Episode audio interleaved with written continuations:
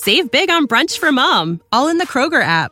Get 16 ounce packs of flavorful Angus 90% lean ground sirloin for $4.99 each with a digital coupon. Then buy two get two free on 12 packs of delicious Coca Cola, Pepsi, or 7UP, all with your card. Shop these deals at your local Kroger today or tap the screen now to download the Kroger app to save big today. Kroger, fresh for everyone. Prices and product availability subject to change. Restrictions apply. See site for details. You're listening to a Rare Drop podcast. Check us out at raredrop.co.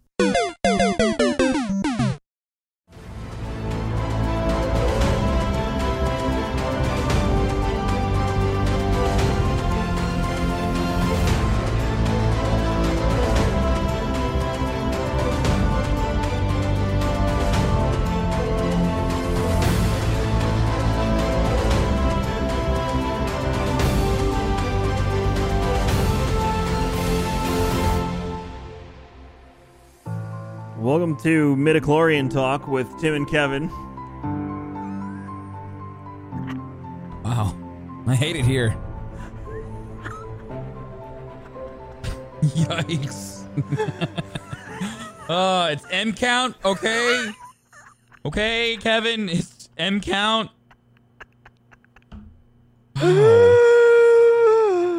Oh man! After we watched, You were the reason why I drink. I don't feel like I'm the only reason. I might be a reason. Good lord. I'm definitely not the only reason. Kevin, people are very excited about this episode. I why? About us doing this episode. Why, That's all I've heard for the past two days. Will you do it early? Here's the Mandalorian minute. That's not enough. Yeah, yeah. Everybody wants more, which I love. So, hi everybody. Hey, well, they're welcome. gonna get more, but Ben gave us a list of things to read before the podcast now, so uh, I have to read them and go over everything to make Go sure on. that we can pay our employees our bills and keep doing this right. Okay. Yes. Chat, we now have a Patreon. The Patreon's dedicated specifically to supporting Rare Drop Entertainment. It gives us the opportunity to produce shows like Star Wars and Scotch and uh, mess with content like that. You got Broman Podcast. You have all the D&D stuff, which we were discussing the new D&D campaign. A wink! Today. So, uh, it's page. I think the Patreon command worked. Yeah, it works. Uh, so you can do the Patreon command in chat, or you go to patreon.com slash rare drop if you're listening to this in the future, or if you're on Facebook. Um, so yeah, on Thursdays at 7 p.m. Eastern on twitch.tv slash rare drop and fb.gg slash rare drop co, you will find the handsome, the meticulous, the bald Professor Broman interviewing someone cool, doing a Q&A, teaching you how to do business or streaming or uh, you know, maybe we can get him to do acrobatics one week. Who knows? There's only, Oh. only one way to find out. You can check that out. Uh, and then Tuesdays and Sundays is Rare Drop Roleplay uh, with uh, your host Captain Robert, who's your DM on Tuesdays, and then you have the guys from J and J on Sundays, both 7 p.m. Eastern. So make sure you're here on Twitch only. Sorry, Facebook. It's considered Sorry, gaming, Facebook. and we can't share gaming across lines. So blame Twitch for that.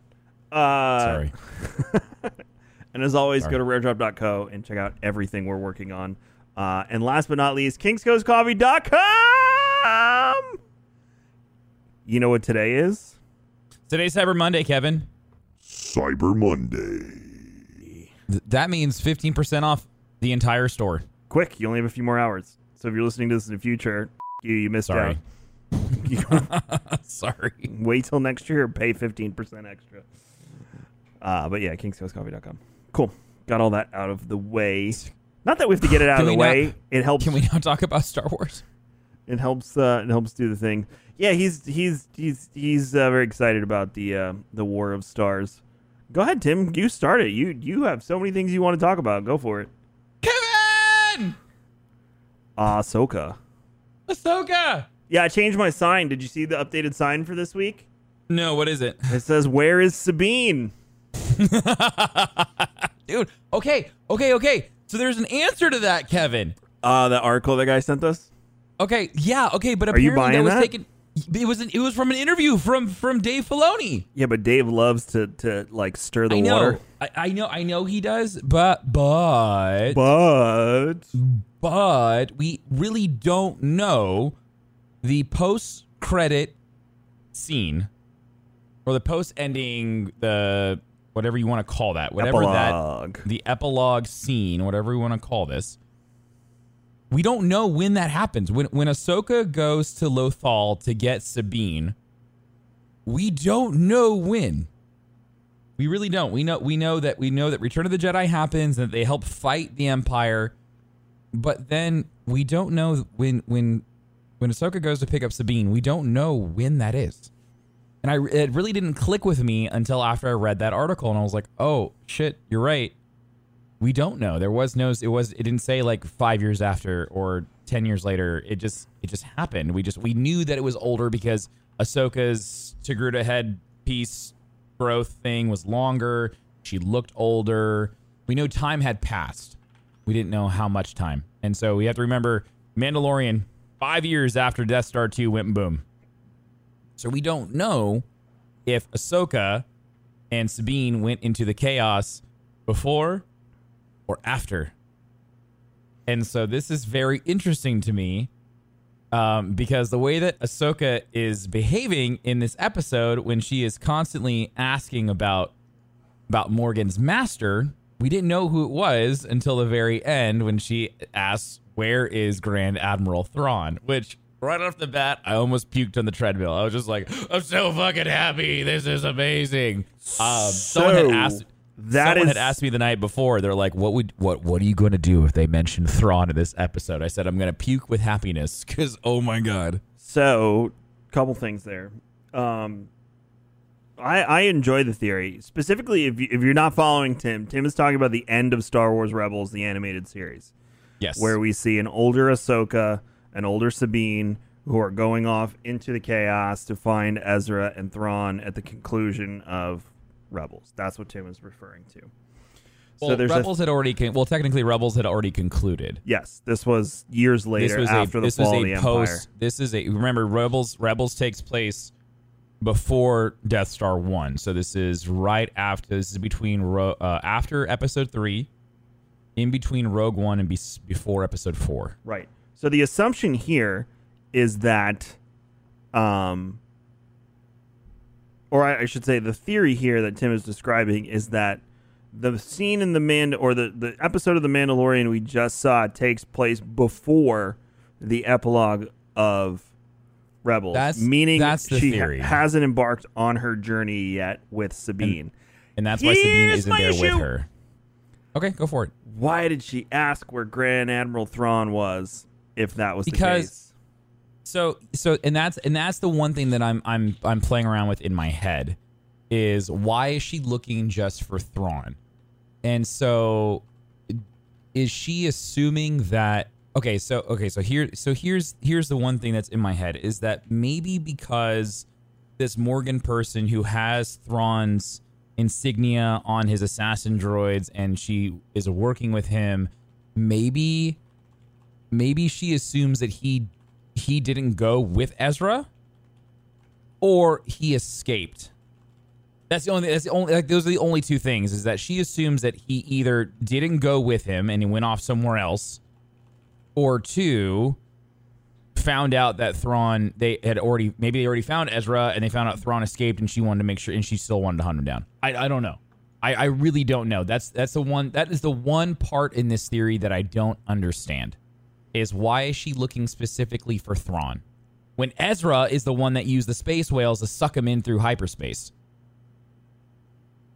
That is the one part that I don't understand. My thing is, it's more likely that they've already had their interaction with Ezra and Thrawn, and now she let Thrawn go or something, and she's out now. She is out looking for Thrawn. So you assume that she already found Ezra. I think it's more likely than the prior. I'm not saying what Filoni hinted at is not possible at all, obviously, but the more likely story in my head is that she has already done that, and she is now trying to track That's such down. a huge.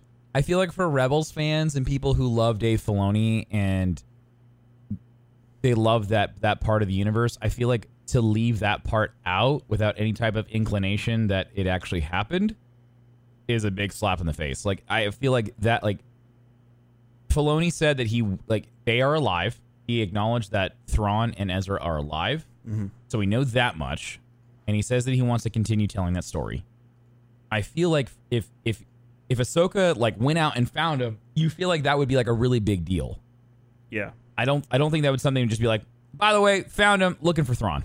And they're like, "Ugh, oh, there's got to be a reason. There has to be a reason why she's hunting Thrawn down. Well, I in again in the in the vast world that is Star Wars, I don't think we're meant to know that reason. Sure, at least One not way or yet. another, Also, yeah. also the one thing that I want to know The story is, hasn't been is- told. especially now after like uh, having a better understanding of Thrawn through the books and uh, understanding his overall character and how he presents himself. Like Thrawn, like Thrawn isn't a bad guy. Thrawn, Thrawn understands how to survive, and he understands like what how, how to do that very effectively. But the the Chiss ascendancy is always first, no matter what. His his loyalty to his house and to the ascendancy as a whole and to the navy is is always number one priority. Even though he swears to the the empire to the emperor that the empire is always first. Even even though he puts the empire first, it's always for the benefit of the ascendancy. Thrall, in my opinion, is somewhere between lawful neutral and lawful evil. No, and so Thrawn, excuse me, Thrawn for Did me. I say Thrall? You said Thrall. Too And much so I was, I was, sorry. Just, I was just gonna keep going. uh, Thrawn for me, I see him as a as a um, as an anti-hero. Yeah, lawful. He's a good- he's- lawful he's a- evil, lawful neutral. He Yeah, sits somewhere he's- in there. He's an anti-hero to me. Like he's he's not a bad guy, but he'll do bad things to get what he needs to get done. But exactly, and he's done some messed up shit, which puts him into Yeah. that lawful evil. But he's also lawful neutral. I would never call him lawful good unless I was a chiss. Then I would say he might fall into lawful good. Um, but yeah, I'm more into the camp of this is after the scene in Rebels, and they've already Same. had That's their that's where that's where my head is. I I feel like where we are is it's not too far off from from that scene. But the only thing that I can't figure out is that her her head like the, the like her her all of her pieces and stuff are shorter. Uh, that's a limitation of taking her from animated to live and so action. that's what I thought. But like the more I looked at it, I was like, man, she hasn't like it feels like we went back in time. No, unfortunately, they could not pull off the stunts and the movement needed for Rosario Dawson to have to have the long yeah, pieces. Yeah, they I see. explained it in detail. The guy's actually going to do a few interviews in the next few weeks talking about Oh, it. And he's when they do the gallery for season two, Yeah, he's gonna. He said he'll explain it in full detail as to why they made that choice. They didn't love making that choice, but for Ahsoka to be the Ahsoka we know, minus that one detail, they needed Yeah. to keep them shorter. Uh, the, the one the one the, also the other reason why I figured that this was after the meeting with Sabine at the end of Rebels was her cloak that she was wearing. yes, yeah, It's she is wearing that sa- it's- cloak. She is wearing the exact same cloak that we see her have on at the end. Um, I think have. I think what what would have helped us is if we would have seen her ship that she arrived on Corvus with. That would have helped kind of figure like that would help us figure out where in the timeline we were because the ship that she took off of Lothal with could have matched. If, if it would have been the same ship, that would have helped me piece that together a little bit more. Um, yeah, I'm I'm still gonna hold. I know a lot of people have been sending like been tweeting at us these articles um, and posting in groups and stuff, but I'm gonna go ahead and say that it's still. I think we are still after that scene. I don't think that we are before it. Yeah, I agree. It'd be cool if it was before. It'd be so interesting to the. It would be very interesting because timeline. like Filoni, like Filoni's quoted it saying like like in the Star Wars universe, time is like it's not a linear path. Especially you're with always- the veil of the Force, we saw Well, that. well- well, sure, but I mean, like in his point is like as a Star Wars fan, you are used to jumping around. Like you watch Oh, four, five, six From a Yeah, he's saying like perspective. in a storytelling perspective, Star Wars time is not linear Yeah, the way yeah. that it's told because it's like four, five, six, one, two, three, Rogue One, seven, Solo, eight, nine, and like then Rebels, and then Clone Wars, and then now this with Mando. Like you're all over the place, and it's up to you to piece it all together. So Yeah, it was. Um, it- I, I said it on Mando Minute, which if you don't know what that is, every Friday Tim and I are up at the ass crack of dawn Eastern time.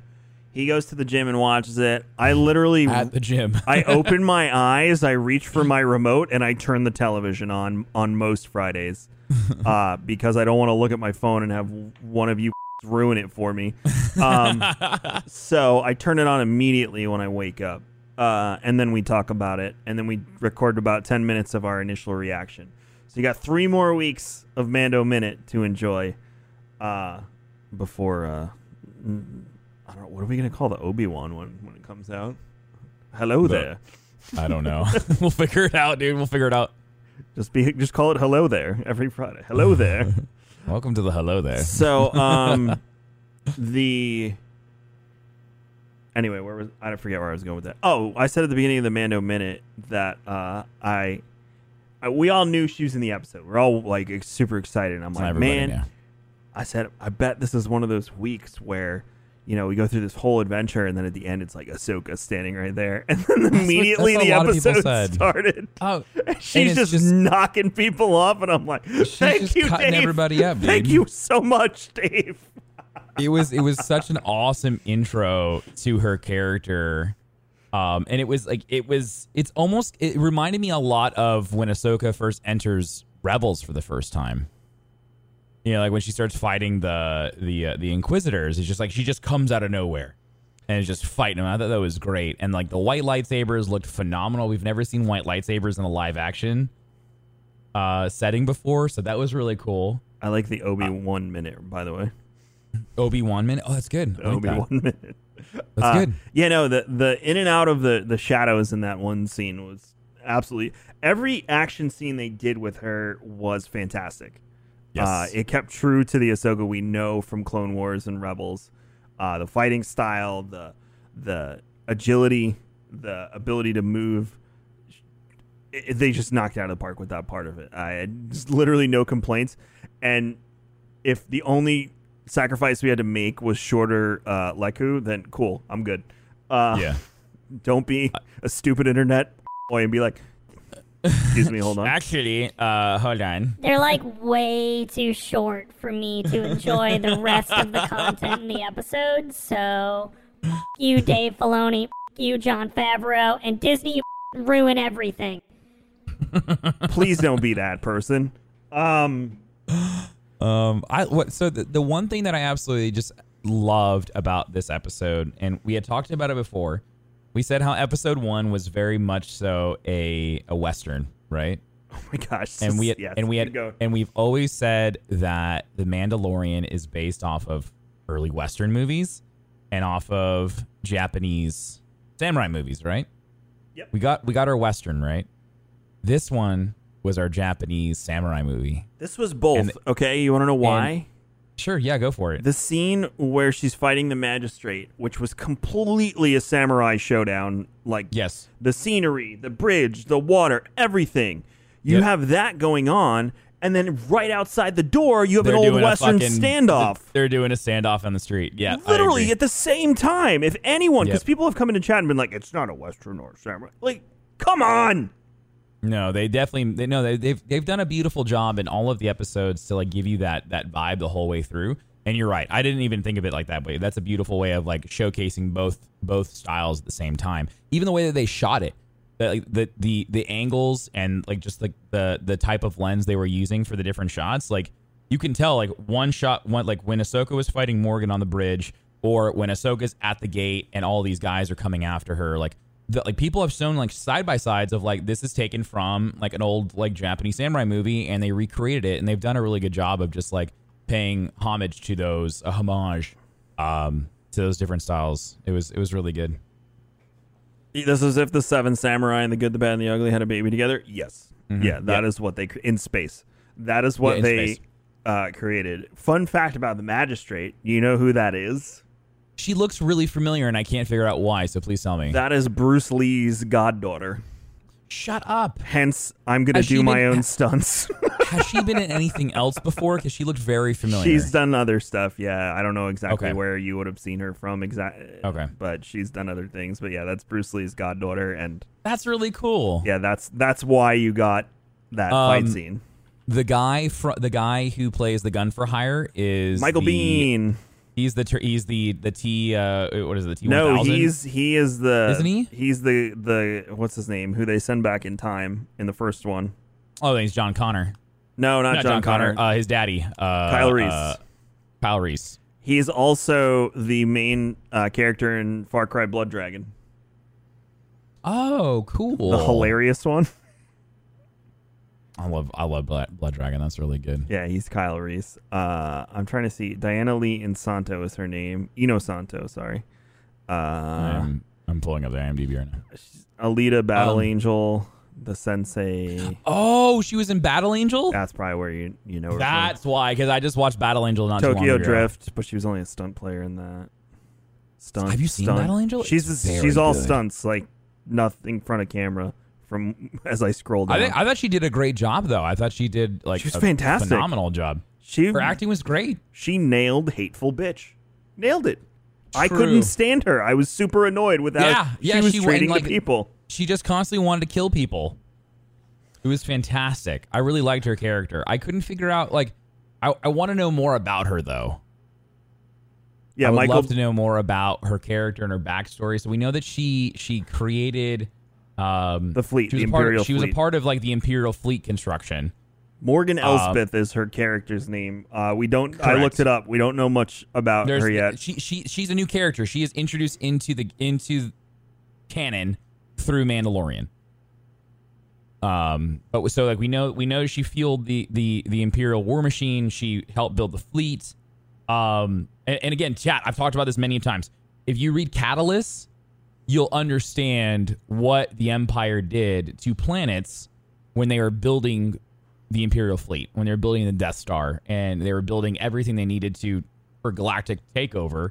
Um, they would literally go into planets and they would just suck all the resources out. They'd they'd they'd take all the trees. They they they'd completely harvest all the vegetation. They take all of all of the minerals and ore and everything out of the soil. They'd go down to the core essentially, and they drain the life out of the planet, and then they just piss off. And that's essentially what she's doing to to Corvus.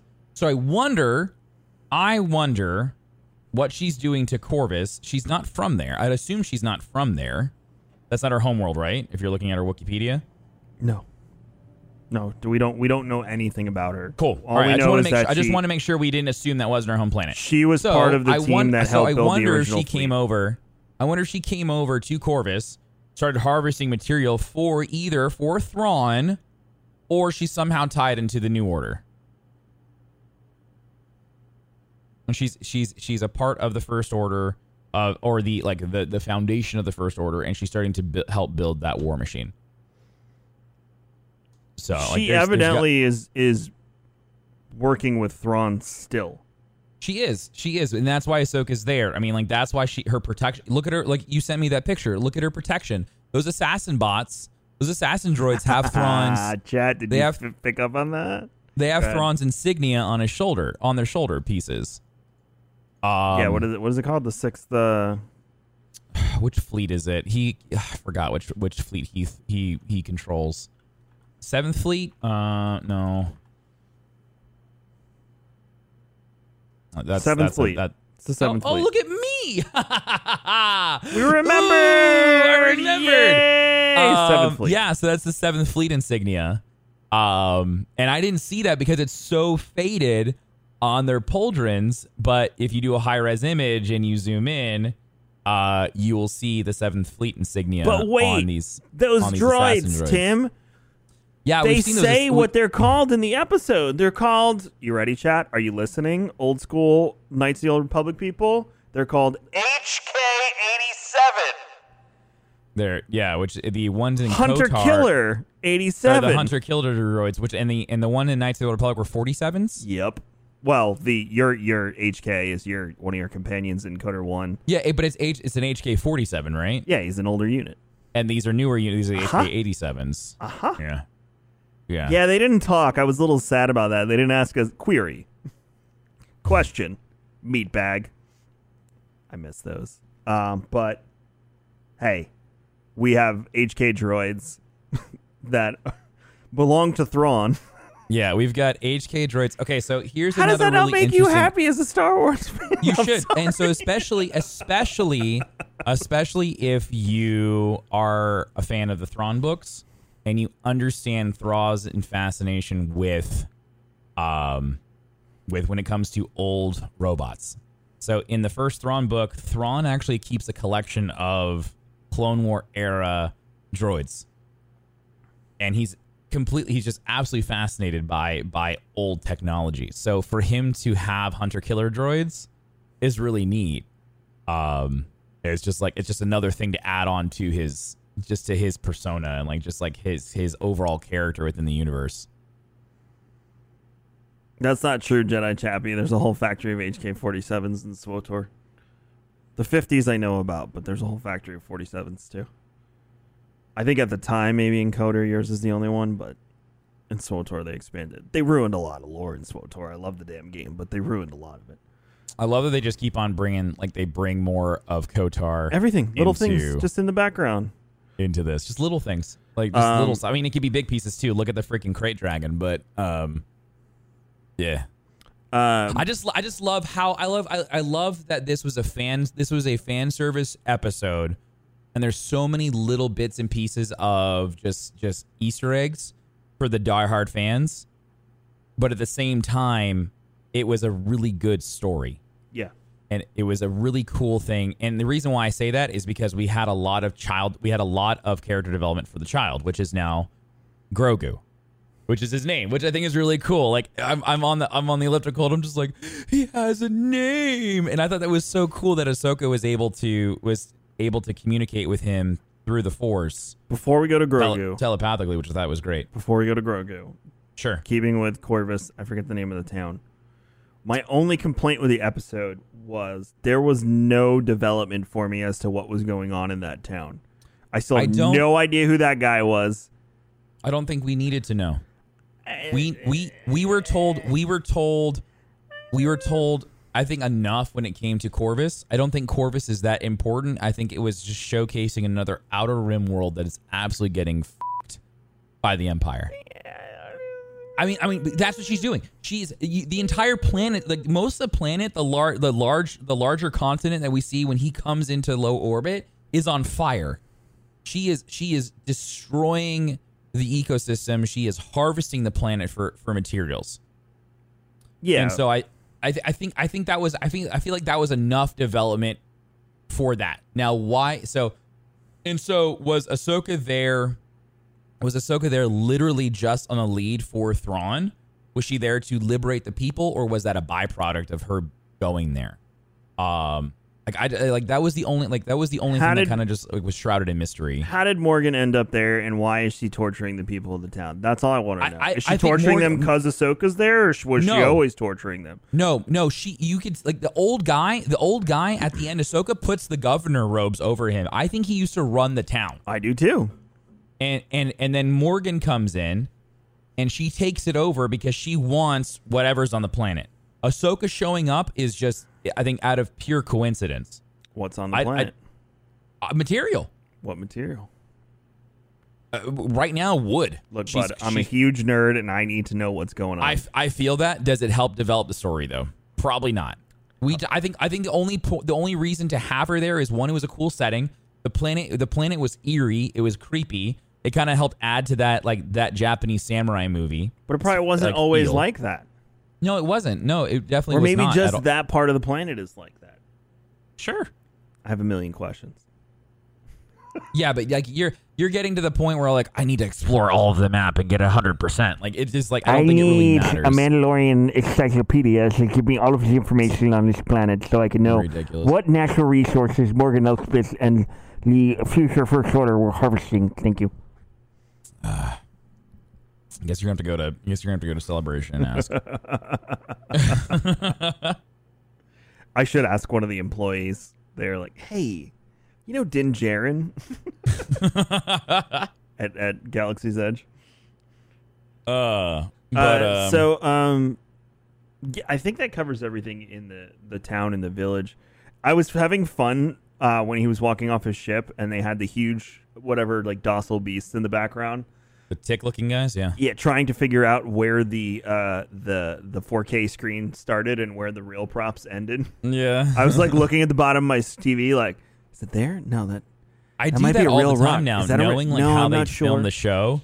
I'm looking for the seam of like where does the set end and where does the 4K like screen start. yeah, yeah. So, But, um, uh, getting to the Grogu parts, Groku, I did it again. Grogu, Grogu. Kevin.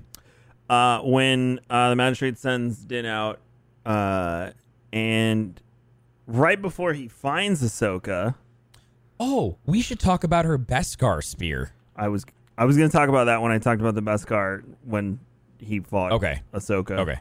Um, but okay, we all saw it. We know it's up there. There is an owl sitting in a tree right before Ahsoka shows up. Yeah, that's Ahsoka's owl. It's Morai. It's from the daughter. The daughter's Morai. Well, the daughter died. Right, but it Like her, became the like owl. her physical, like her physical embodiment of like her energy. Yeah. Yeah, right. Mor- Morai is the owl that is the daughter, if you will. Right. Are we? But are we? Because to me, all right, I'm cool with assuming. I'm just saying that owl's like green and white. This was a plain ass, stupid ass I, owl. I think well I think you're also like you well I mean you also have to remember the lighting and the setting I know. the the, the woods were I'm kind of on saying. fire I mean like it looked really murky this was a regular ass owl that I could find in my backyard, and I don't have no light side force users hanging out back there. I'm just saying, or I'm sorry, light side embodiments of the force. I I'm I'm gonna go ahead and say that it was I'm cool with that. and they tried to make it look more realistic I'm cool with that. No, I have a nice TV, Kevin. I was I was able to see the coloring on that on that that bird. Kevin's up there with one of those like jewelry inspector goggles just like oh this pixel color's not right like Al from Al's Toy Barn and Toy Story 2. Just eyeing it. I don't know. Those pixels don't look green. Uh, pretty sure it had a longer tail. Well, that's it. It's not. It's not. We're out. oh my god we talk Uh, about Grogu now That's a good question, Aaron. We'll talk about her lightsaber colors in just a moment. So, because a lot of people haven't read Ahsoka, so I feel like that's relevant to it. or the I mean casual they're white fan. they're white in Rebels Right, but not everyone has seen Rebels either. A lot of people have just. Oh, oh, here we go. Did you hear that elitist? You guys call yourself fans. Wow. Tim just said he's better than all of you. That's what happened. Whew, I'm uncomfortable. Uh, so, um, so the owl shows up, uh, and she jumps down and goes to town on Mando. And Okay, his so watching- Beskar, Watching a lightsaber meet Beskar is the coolest thing ever. right now, Um, old and Be- now I understand why the Mandalorian make their armor out of Beskar. I'll say this much: in EU, Beskar was not that strong. It could handle a lightsaber, but eventually it would break. I kind of like that they made Beskar equally as powerful it's against the, the, li- It's the kryptonite to lightsabers, which is cool. Now you know like- why during the great Jedi Mandalorian Wars, which have already been confirmed as canon, that the Mandalorians were like, "Oh, we can harvest this metal from our planet, and the Jedi's can't stab us in the neck." Well, you Yeah, have to have this- it already this was in like- the chest. This was like adamantium going against vibranium. Yeah, that was Like, the it was- comparison. it was really cool. Um, so yeah, they they uh, they just clashed, and we we learned how tough Beskar is there, and with the duel between the Magistrate and Ahsoka, which was awesome. Um, The There's just like the, the sound that it makes is just really cool. Like this, like that that was oh, very when they when they like knocked it on the ground to make sure it was pure. Yeah, like when like when the best like just like when when like when Beskar just has when it oscillates and it makes that noise, like it just sounds really neat. I wonder how they captured that audio. Like, I wonder what they used to capture that. Like, I, I'm sure I'm sure I'm sure that'll come up in an episode of like the behind the scenes of like how they did it. Tim, I want you to feel really bad. The person that asked about the white lightsabers, Aaron, Facebook, Mm-hmm. Yeah. said, "Tim, Uh-huh. I got into Star Wars because of you, you heartless bastard." uh, the white lightsabers, Aaron. Just so you understand, uh, if But we're you, gonna go into it now. yeah, I mean, it's we're we're here. The Go for it. the if you read the Ahsoka book, now when a Sith in Disney canon, uh, to turn their lightsaber red, they need to bleed it, meaning they need to commit some atrocities and horrible acts with the lightsaber to turn it red from whatever color the original crystal was. Hold on a second. Why didn't why didn't Anakin's lightsaber turn red when he mowed down a bunch of kids? It eventually did. No, that's not true. Oh no, it didn't. It did not. No, the other one he got afterwards did. Well, he bled that. I mean, he bled that crystal. Maybe he didn't do enough atrocious, terrible things. Oh, so a full a room full of little little kids. Maybe they only enough? count as like 0.25 as opposed to one. because they're half a human. I don't know. I'm just gonna, Kevin, that's terrible. I'm just talking facts here, bud. I didn't go into the room to slaughter all the kids. my God. wow. It's not my Those kid- fault. the kids are only quarter Jedi, so it doesn't matter. That's it. Wow. I don't know. All right. Okay, we'll see. Yeah, next didn't week. kill enough oldlings. You need to kill four younglings to equal an oldling. There you go. That's why, Tim. You got your answer. You wanted it. You got it. Uh, Okay. So all right. To turn a lightsaber red, you have to bleed the crystal and do terrible things with it. Tim's right. It should have turned red, but I think we Should have didn't turned get red. to that part of the canon. It was the egg before the chicken, the horse before no, the cart before the no, the cart before the horse. Uh, Oh my so the white lightsaber is the opposite. When a lightsaber is or a lightsaber crystal, a kyber crystal is bled. Uh, the only person that I think we know of in any sort of canon or anything that has done this is Ahsoka Ahsoka's the other one. she basically used the force to purify the crystal and bring balance to it, just like her, and changed it from red to white. So she has no affiliation to Jedi or Sith. She is the embodiment of balance in the force, and she has white. I think that was their way of acknowledging her being gray without calling her gray. Just use the damn word. Is giving her giving her a white lightsaber, giving her the white robes that are is is unconventional. Uh, because it, it- always when it comes to robe colors, Sith is black, Jedi is brown. There's never been you you never really ever see anyone wearing other colors, and so for Ahsoka to to adorn a white robe to have white lightsabers, um, I feel like that's just like their way of, of, of making that that nod to her being gray without actually using that word because they don't like to call force users that that live in the middle. Uh, which is kind of frustrating because I feel really feel like there needs to be a name that you you give a person who is n- neither one or the other. They live in the middle. Um, a lot of them are just referred to as just force wielders. They're just they're just people who are attuned with the force that are able to use its powers, but they have no affiliation.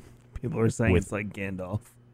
It is. It is in in a way. In a way, it is Gan- no, like Gandalf. Gandalf. Like, it- so oh God, in- you're gonna in- don't don't don't. hold on. No, no. Just let me. Let me just. Let me just. Let me just. You're gonna say it wrong, and I'm gonna get mad. Go ahead. Okay, or I'm not gonna say it then. I don't want to piss Kevin off.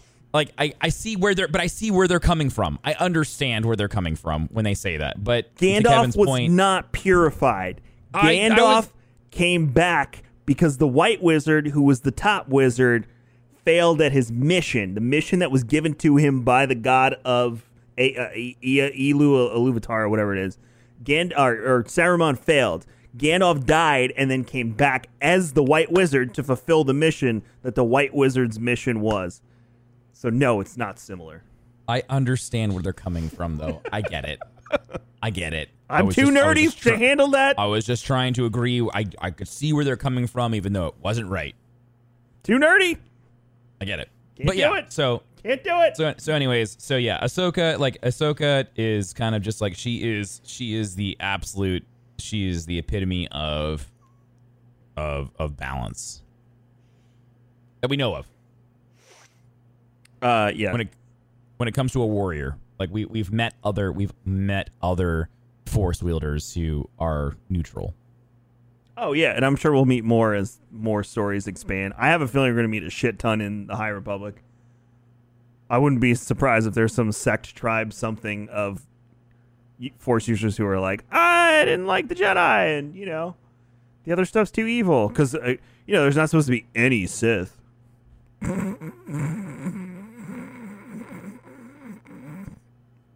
Plagueis is out there doing something. Plagueis is out there doing something, and uh, as Alex Well, pointed well, out on the show, well, is- what wait is during the High Republic? Is that Bane? Bane is pre Bane, Bane is pre High Republic. Plagueis is post High Republic. So there's this is completely Somewhere. unexplored territory. We have no idea. I don't even think EU explored this time period. So this is this is complete fresh slate. Yep. Nothing to con- compare it to. Um, but uh, Anyways, back to back to Grogu. Can we talk about Grogu now? let uh, that's like the the most important part of the episode, in my opinion. So let's talk about Grogu. Okay. His name is Grogu. He's not Baby Yoda. He's not the child anymore. But you He sent me now- a meme that said you were not going to call him Grogu.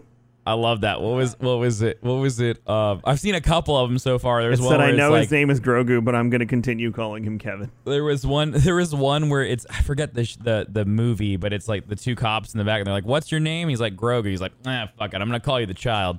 Uh, there's another one where it's like, "Repeat after me: grow, grow, grow, goo, goo, Grogu, the child." it's just like it was good. I really I, I love all the memes coming out of that. But um, we we now have we now understand where he where he comes from.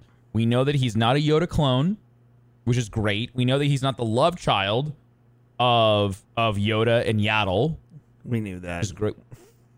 We now know that he was being trained at the Jedi Temple during the Clone Wars era, which is really cool, but also really weird. And we talked about this on Mando a Minute. But looking, we know that he's 50 years old. Looking how he behaves and, and how he acts and his overall demeanor on the show, he behaves a lot like a toddler. What was he like 20 years before when he was 30? Gigantic He must pain have- in the ass. he must have been absolutely unbearable. Because Din has a rough time with him right now.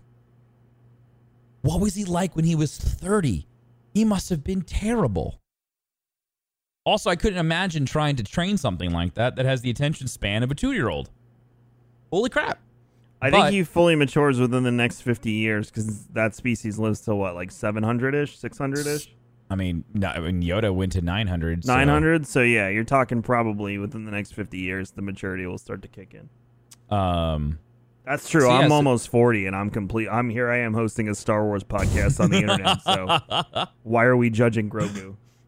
but so Grogu, uh, we know that he was he was being trained as a Jedi at the Jedi Temple on Coruscant, uh, and then and then the Jedi Order falls. The Empire takes over, and so he has to go into hiding, uh, which is crazy that he at that young of an age had to preserve himself and absolutely cut himself off from the Force to hide himself which I thought was really really interesting. But there's also some there's some there's some missing pieces to this.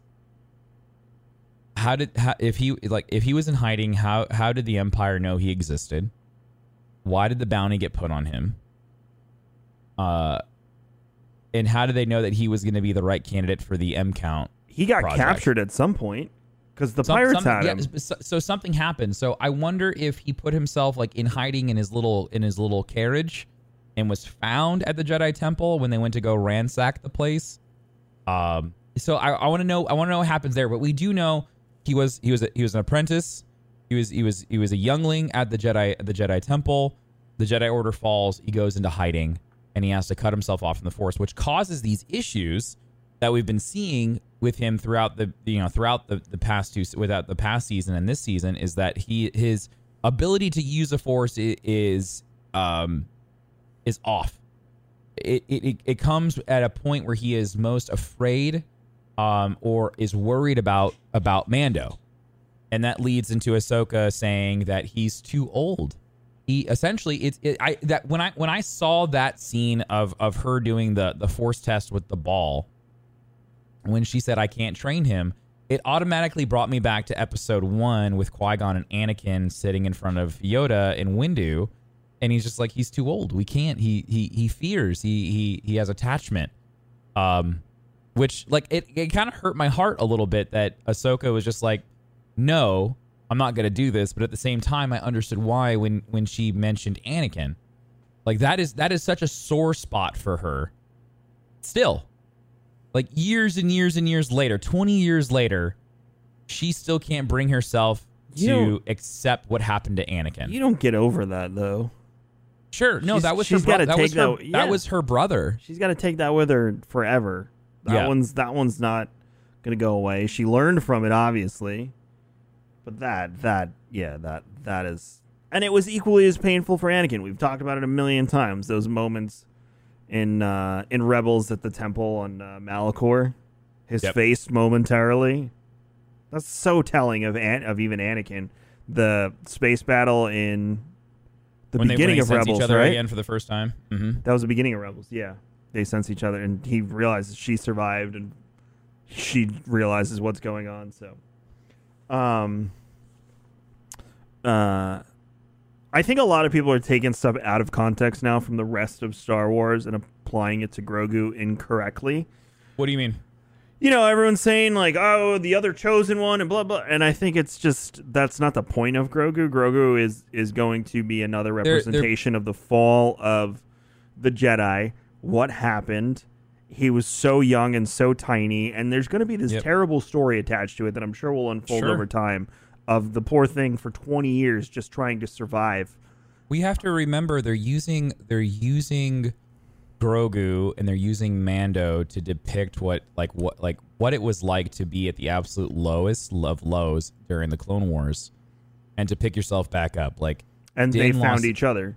and they found each other and that's the and that's the really cool story is these two broken people find each other and become whole and become a team and it's a really cool story to tell. Like Din, Din is Din, sorry Ahsoka's the first one to recognize that they have a father son relationship too. yes Everyone yes, else very much thinks so. it, no one says it. Ahsoka just flat out goes, he's he- attached to you "Yeah," and you're like a father to him. Well, I love that. I love that she was like, he was. She was like, call to him, and he's like, "Hey, kid, Grogu," and then he just like lights up. He's like, "He's calling me by my name." I was like, "Oh, that's so cute." It was adorbs balls.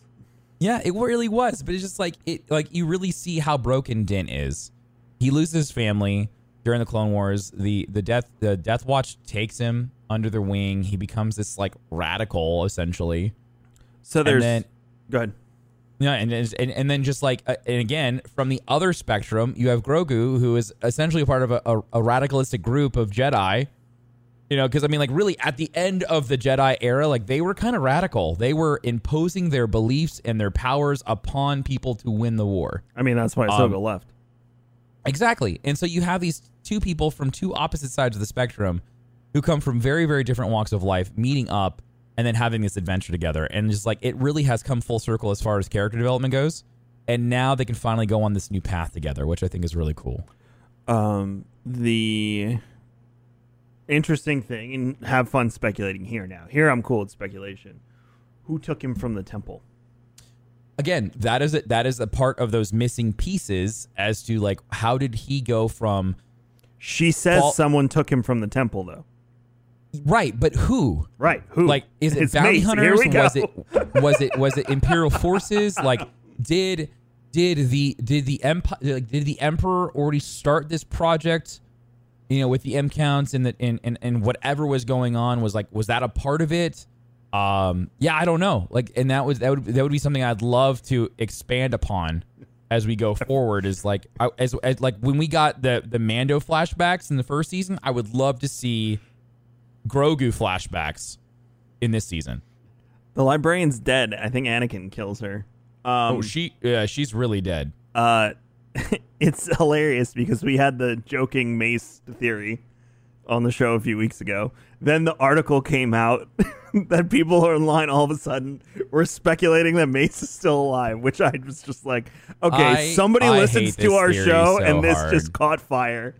And I then third, so hard. the second that happened, my Discord, my my people tweeting at me were going, Yo, Kevin, do you think it's Mace that took him from the temple? "We've started a meme, Tim." I hate it. I absolutely hate it. Oh, is that what it, the librarian survives for a while and Vader kills her? You know what? I think I did think she died in the temple, and then I read somewhere else that that No, she's that is what she's, happens. Yeah, she would she she gone. She dead. Why would you? I forget her name, but why would you kill her? She's kind of annoying. Dude got yeeted from hundred stories up at no fall damage. Dude, his his hands got cut off One hand. and he got pushed out of a window with force electricity and went flying off like a rocket. Do you know who he is though? He's dead. He is Mace Windu. He's dead, Kevin. Just like Boba Fett. He survived the fall, and he went up to that temple.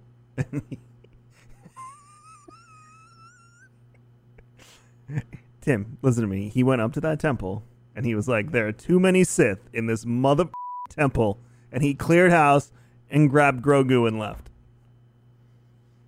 So why would he leave him? What do you mean? Leave him where? How do you know How he left does- him somewhere? How do you know Mace is not scouring the galaxy right now looking for baby Grogu? And then when How did Grogu he goes lose him, Kevin? to the historical ancestral home of the Jedi, Tython, next episode, or probably two episodes, or the finale. Uh, Tython, I got all giddy. We'll talk about that in a second. And you go to Tython and the, the, the stone and the beacon, and then Mace is like, I heard y'all mother needed a Jedi. No. Stupid. I Is hate Mace that Windu so much. gonna have to? I would I, I would I would accept the fact that that Ahsoka is using Grogu on the on the pillar to reach out to Ezra before I would ever ever ever believe that he was reaching out to Mace Windu. I don't think. Okay, so I don't think Grogu reaches out to a Jedi. I think the beacon No, no, no, goes no, out no. and He's not Force- reaching. He's not reaching out. It's literally think of it like a beacon.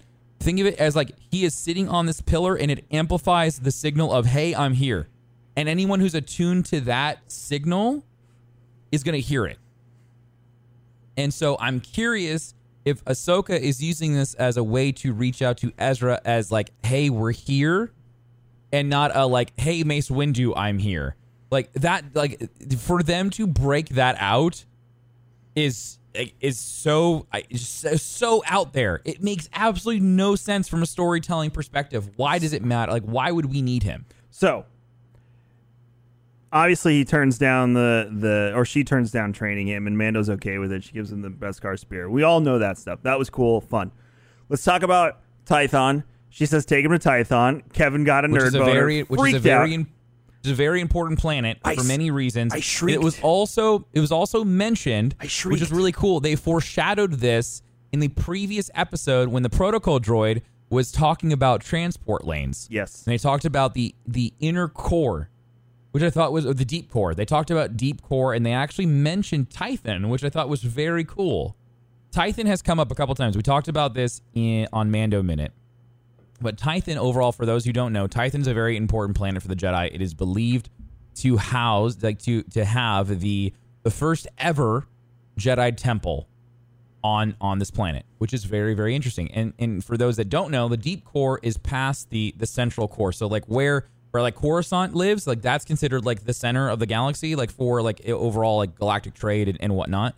When you go farther than that, you go to like the center of the galaxy. You're going to the center, the centermost point, and Tython is there.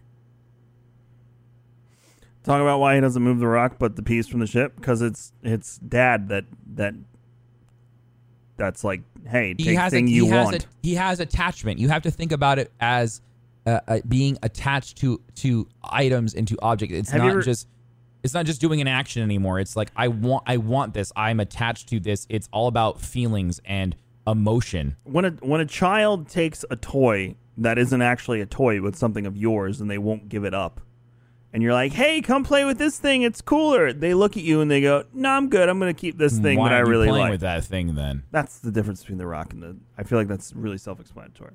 Anyway tython. Tython. Tython. Whatever you want to call it. I don't Yo, care. Tython. yo tython. Uh very very very very very very very important planet like tim said in legends um it if you've played Well, a, lot, a lot of that's now canon, Kevin. You have to remember, like this is not a, like- not a lot of it, but a decent amount of it is enough that it's the first Jedi temple and all, or supposedly. the the importancy of the of like this pertain to the Jedi is now canon. Oh, it's huge. Yeah, yeah. No, that part is. Um, so Tython, if you've played SWTOR, that's where you're. If you play as a Jedi, that's where you start your journey. Beautiful planet, hills, mountains, gorgeous. There's It- also ice caps on it. Like it's also snowy. Yeah. It's it's it's it's a temperate.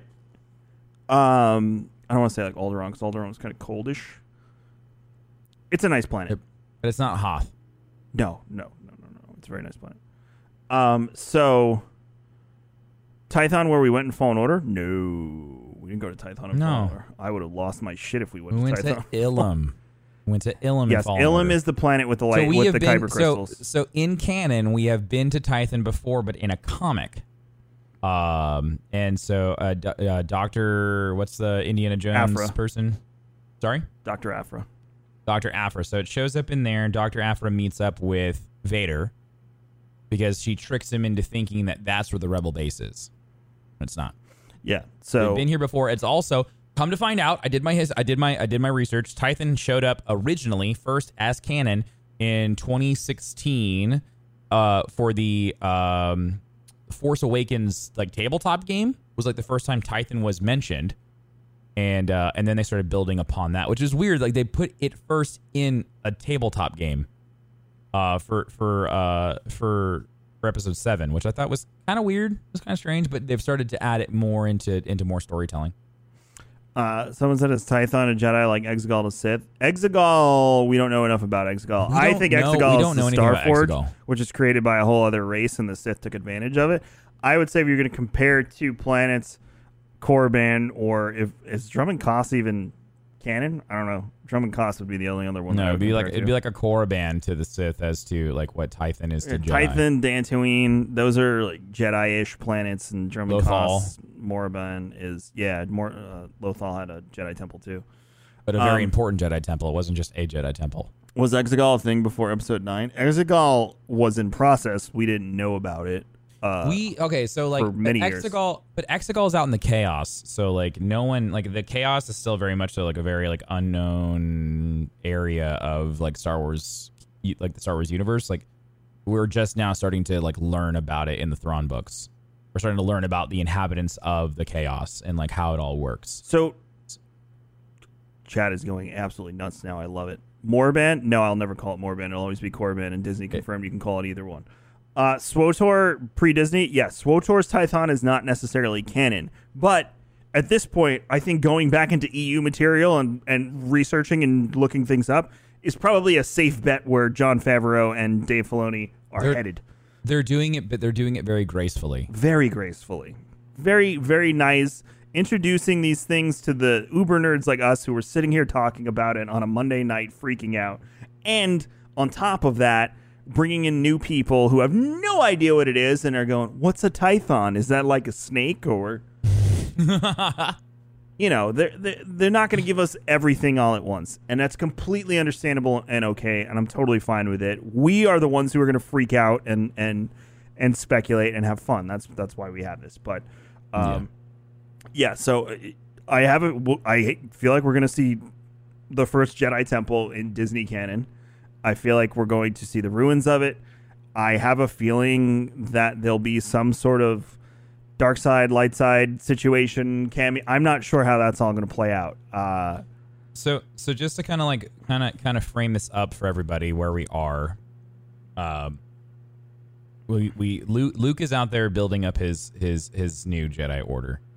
He's uh he's starting to build his temple. He's recruiting people. He's he's training people. He started to train people like Ben Kenobi or Ben Kenobi, uh, Ben Ben Solo, uh, his nephew. Um, and so you have to like kind of think about like where, like when when we when we meet up with, uh, Grogu again, Kevin.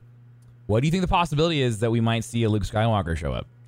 Because that because that has also come up. This is so I we're we're in speculating time right now. I'm, I'm, I I want to start throwing out crazy ideas when we get to when we get to Tython. I hope not.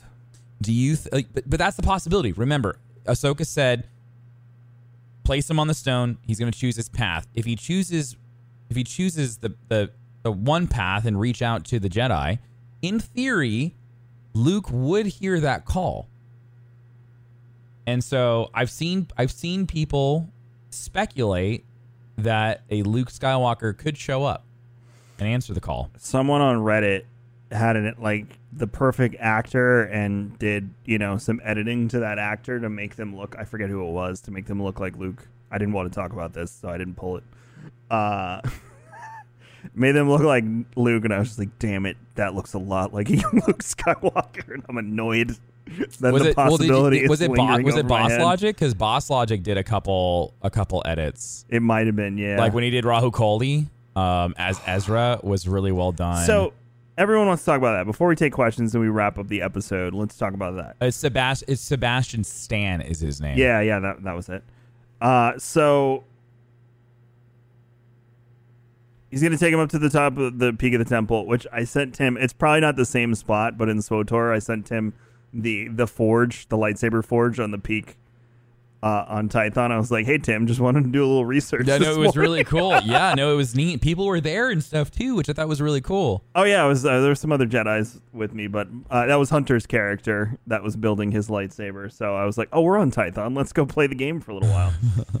uh, so um, everyone is asking, okay, i if Grogu, I don't think she says that without some sort of interaction with a Jedi in the galaxy. That is way too much of a of a tease of a statement for them to be like, all right, no, he's not going to do that. We're just going to continue on our journeys. Some sort of pivotal action has to take place that involves the Jedi.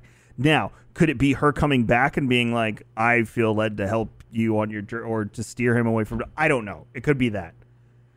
I don't think this is going to be the one and only time we see Rosario Dawson. I don't either. Ahsoka. I don't either. I I, also I think Ahsoka in live action. I think she's going to make. I don't think she's going to be a pivotal role in the Mandalorian. no. I think that is introducing the actress that will now, as the MCU does, interact in other Correct. Star We- Wars we have properties. We have talked about this in the past, and and, and we have, and, I, and I, I feel very confident in saying that Rosario Dawson will always be the live action Ahsoka from here on out. Right. Just like It's- Dan will probably show up in some other properties along the way. You know. um, especially especially if Disney is double downing on on these shows, on these on these like whether they're doing the shorts for Obi Wan or potential Boba Fett short, or you know they continue doing Mandalorian or whatever it is.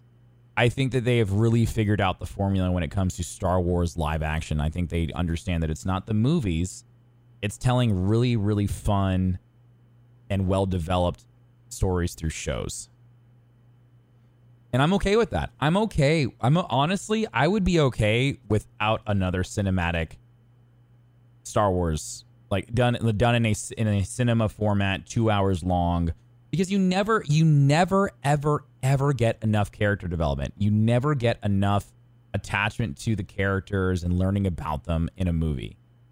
But you are able to learn and uh, learn about the character, able to come and love the character through being so involved with them through many seasons. You are you are attached to them for so long.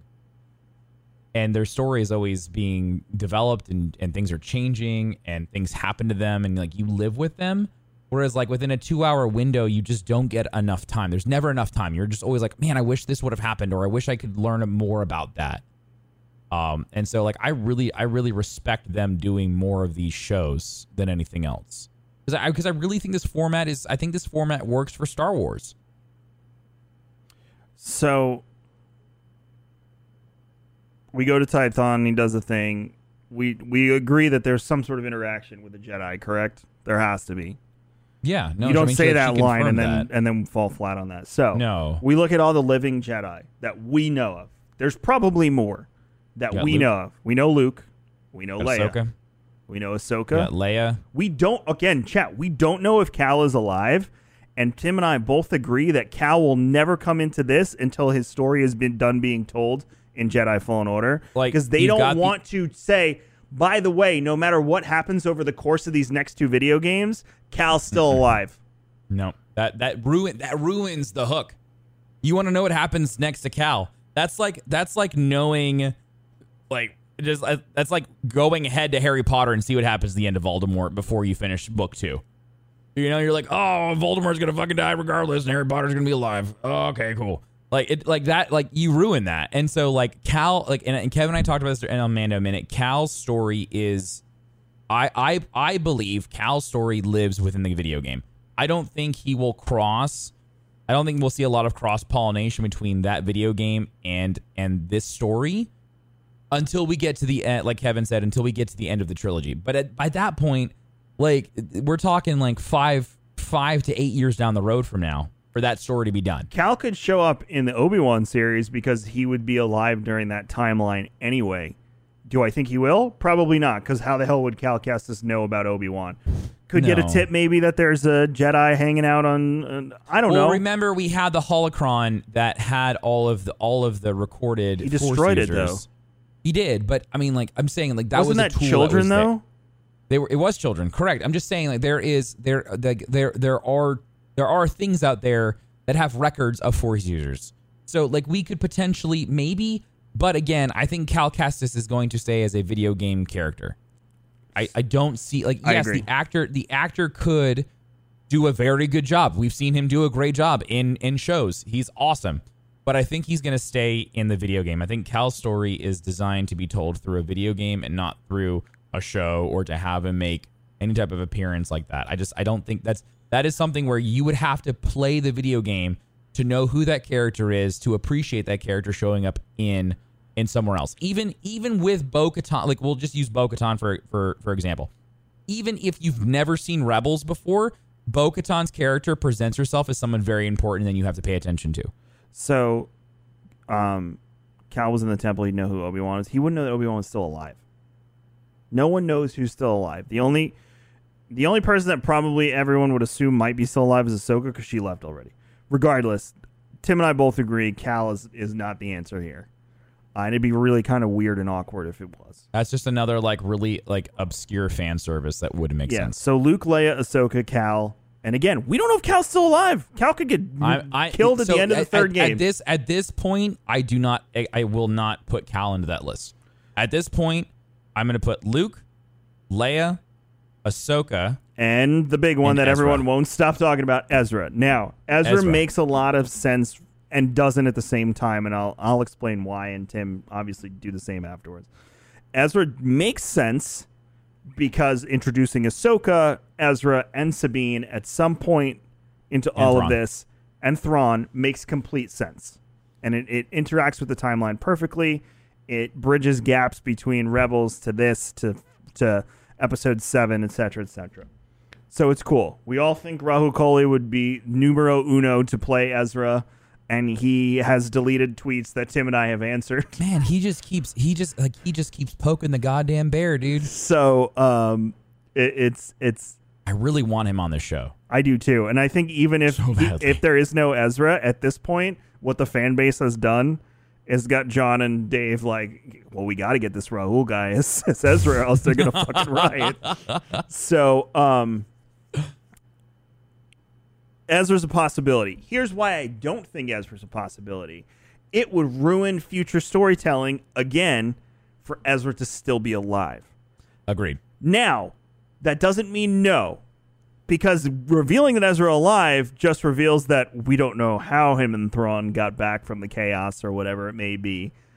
We don't. There's a, still a story to tell, but also saying that he is alive could ruin the story. Does that make sense? Especially if Dave is planning on another season of Rebels, which he has Uh, openly no, said he is. no, there. He, he, I didn't. I'm pretty sure he said that they're not doing another Rebels. No, he said. Didn't he say they are doing another Rebels? He's or no, something he's- after Rebels? He he said. eh, eh, So I went. I went after after I finished the last last season of, of Rebels. I was like, oh my god! Like I had to go Google is Thrawn and Ezra alive? And and Dave Filoni says in an interview, he says they're alive, and I'm leaving that part of the story open so I can continue telling the story later on down the road. follow up series. That is not conf- that is not confirming that there will be another Rebels season. I think what he meant to what he meant was is he was alluding to I am going to tell their story through stuff like Mando. the the I'm going to use other vehicles to deliver my story. the rumor was a follow up series. That's what I was thinking of. Um, like a I I I, I think I think I but I really feel like they figured it out. They found a really cool way to tell the story of the re- of the very beloved rebel characters in a brand new story. so Which I think is really cool. there's that.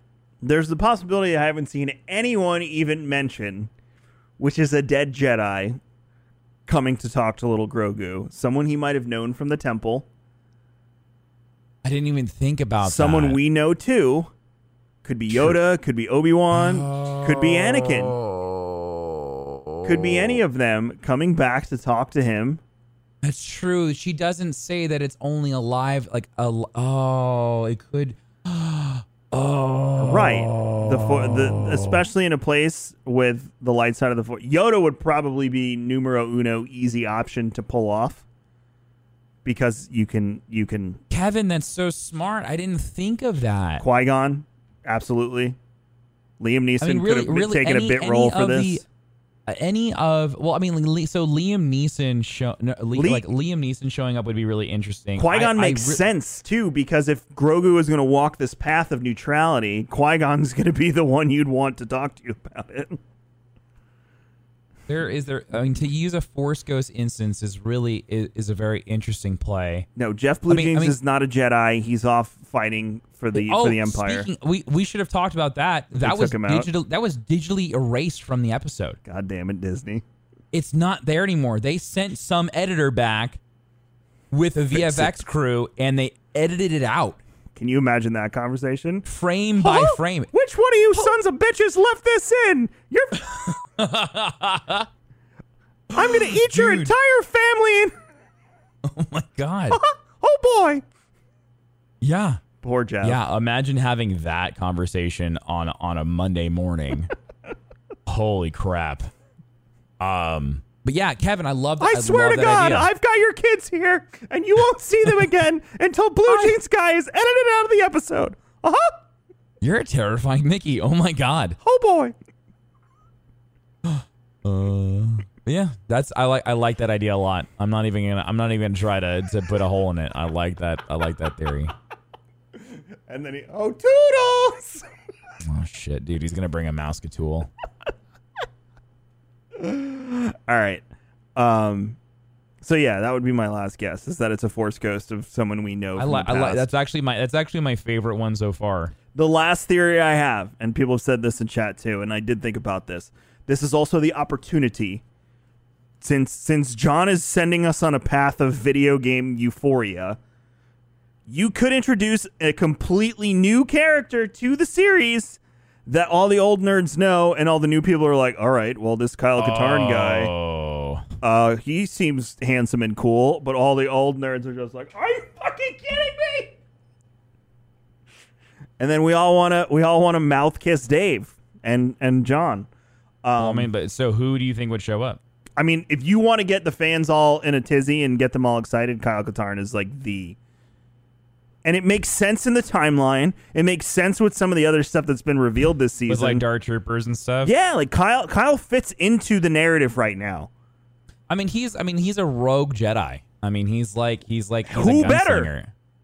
Who better? He's a gun. I know he's a gunslinger. Um, I mean, like it, it, it could, it could. Kyle Katarn It- doesn't necessarily mean Luke because we're talking about a new canon. You can take a character from that and make them new with, you know, the existing um, persona of who they were previously. That is my that is my crazy theory is Kyle Katarn. So, so real quick, I'm gonna read you the canon. So, for those that are wondering about Kyle Katarn, who who might not know, this might be your first time hearing his name. I'm gonna read you the canon insert on Wikipedia. Wait, he has a about canon Kyle insert? Katarn. He has a canon insert. I didn't know Kyle- that. So so Kyle, so this was so he was introduced into Star Wars the card game Galactic Ambitions. And so here's the Kyle Katarn entry. Kyle Katarn was a force sensitive human male who worked as a mercenary, an operative for the Rebel Alliance, and became known as a thorn in the Galactic Empire side. Eventually, Katarn went on to become a Jedi. Katarn used a green lightsaber and a K 16 Bryar uh, pistol. And that is it. That is it for Kyle Katarn's entry in canon. If you go to the Legends tab, it is massive. It goes on and on and on and on. Just But read us all does- of it. Go ahead. We'll wait. he does have a canon entry. So Kyle Katarn technically could be. He's even got a different look as canon. He does. He does have an entirely different look. Oh, I hate you for showing this to me. Um, so I mean, Oh, the Kyle hope Katarn, meter just went so up Kyle more. Kyle Katarn could show up. He was around in the he was around for the for the uh, for the Rebel Alliance. He was a thorn in the Galactic Empire side. Five years later, we don't know if he's dead or not. The guy was he the, the, he did become a Jedi. But what's crazy is is he, he was a mercenary for the Rebel Alliance and then became a Jedi. so who taught him how? So who taught him how to be a Jedi? Could be interesting. It'd be a very interesting story to tell. because introducing a new Jedi again, they have not really con- been too concerned with the new viewer. They're like, okay, new viewer, you're going to come along for this ride and be introduced to this character. The Yes. the Uber Star Wars nerd Yep. at this point is they'd lose their shit. It would be the talk of the internet. Yeah, because like they've done a really good job of bringing in like this this season has all been like we, we joked around the first season that was like man this feels like a lot like a video game like he goes back he gets a level up he gets an upgrade um and then this one it was like no they really are bringing Star Wars video game culture into this show which I thought was really cool Um, there's so it makes sense you have more time because there's a bajillion questions. sure why not it's a special episode Th- Can you imagine the season finale if we're an hour and 20 minutes in today? Bring a pillow and a blanket because we're going to be here for a Uh. while. All right, chat. I'm going to burn through these questions as quickly as possible and try and avoid you guys asking the same question over and over again or a question we've answered at least 8 to 12 times over the past year and a half. It's only been a year Uh oh, good. That was the Kyle Katarn question. Got that one out of the way. Can we get a shout out for David Prowse? Yes, David Prowse, the original actor uh, who played uh, Darth Vader Oh, yeah, in the he suit, passed passed, away. away. a few days ago. Uh, that's sad a he legend. was but he was like in his 80s yeah, lived a good life He lived a good life. He, I, how many people can be like, I was Darth Vader? yeah Yeah. So, rest well, sweet Sith. Um. long live the empire Uh oh, we answered that one. Wow, we answered a lot of these. Okay, hold on, we might get through all of them. Oh, we answered that one too. Uh if you can bring an EU Jedi from this time period to canon, who would you want and why? We just said it. go Kyle Katarn. Tim's googling. Um, no I'm not who is Jedi EU? Loved him.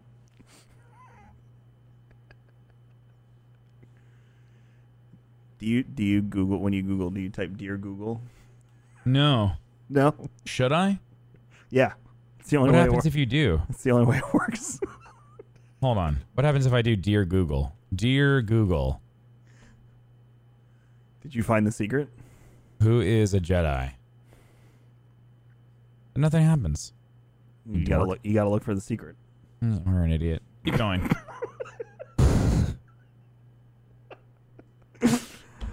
Uh, all right, we answered that one. Uh, that one's an M count joke against Tim. We'll skip that one.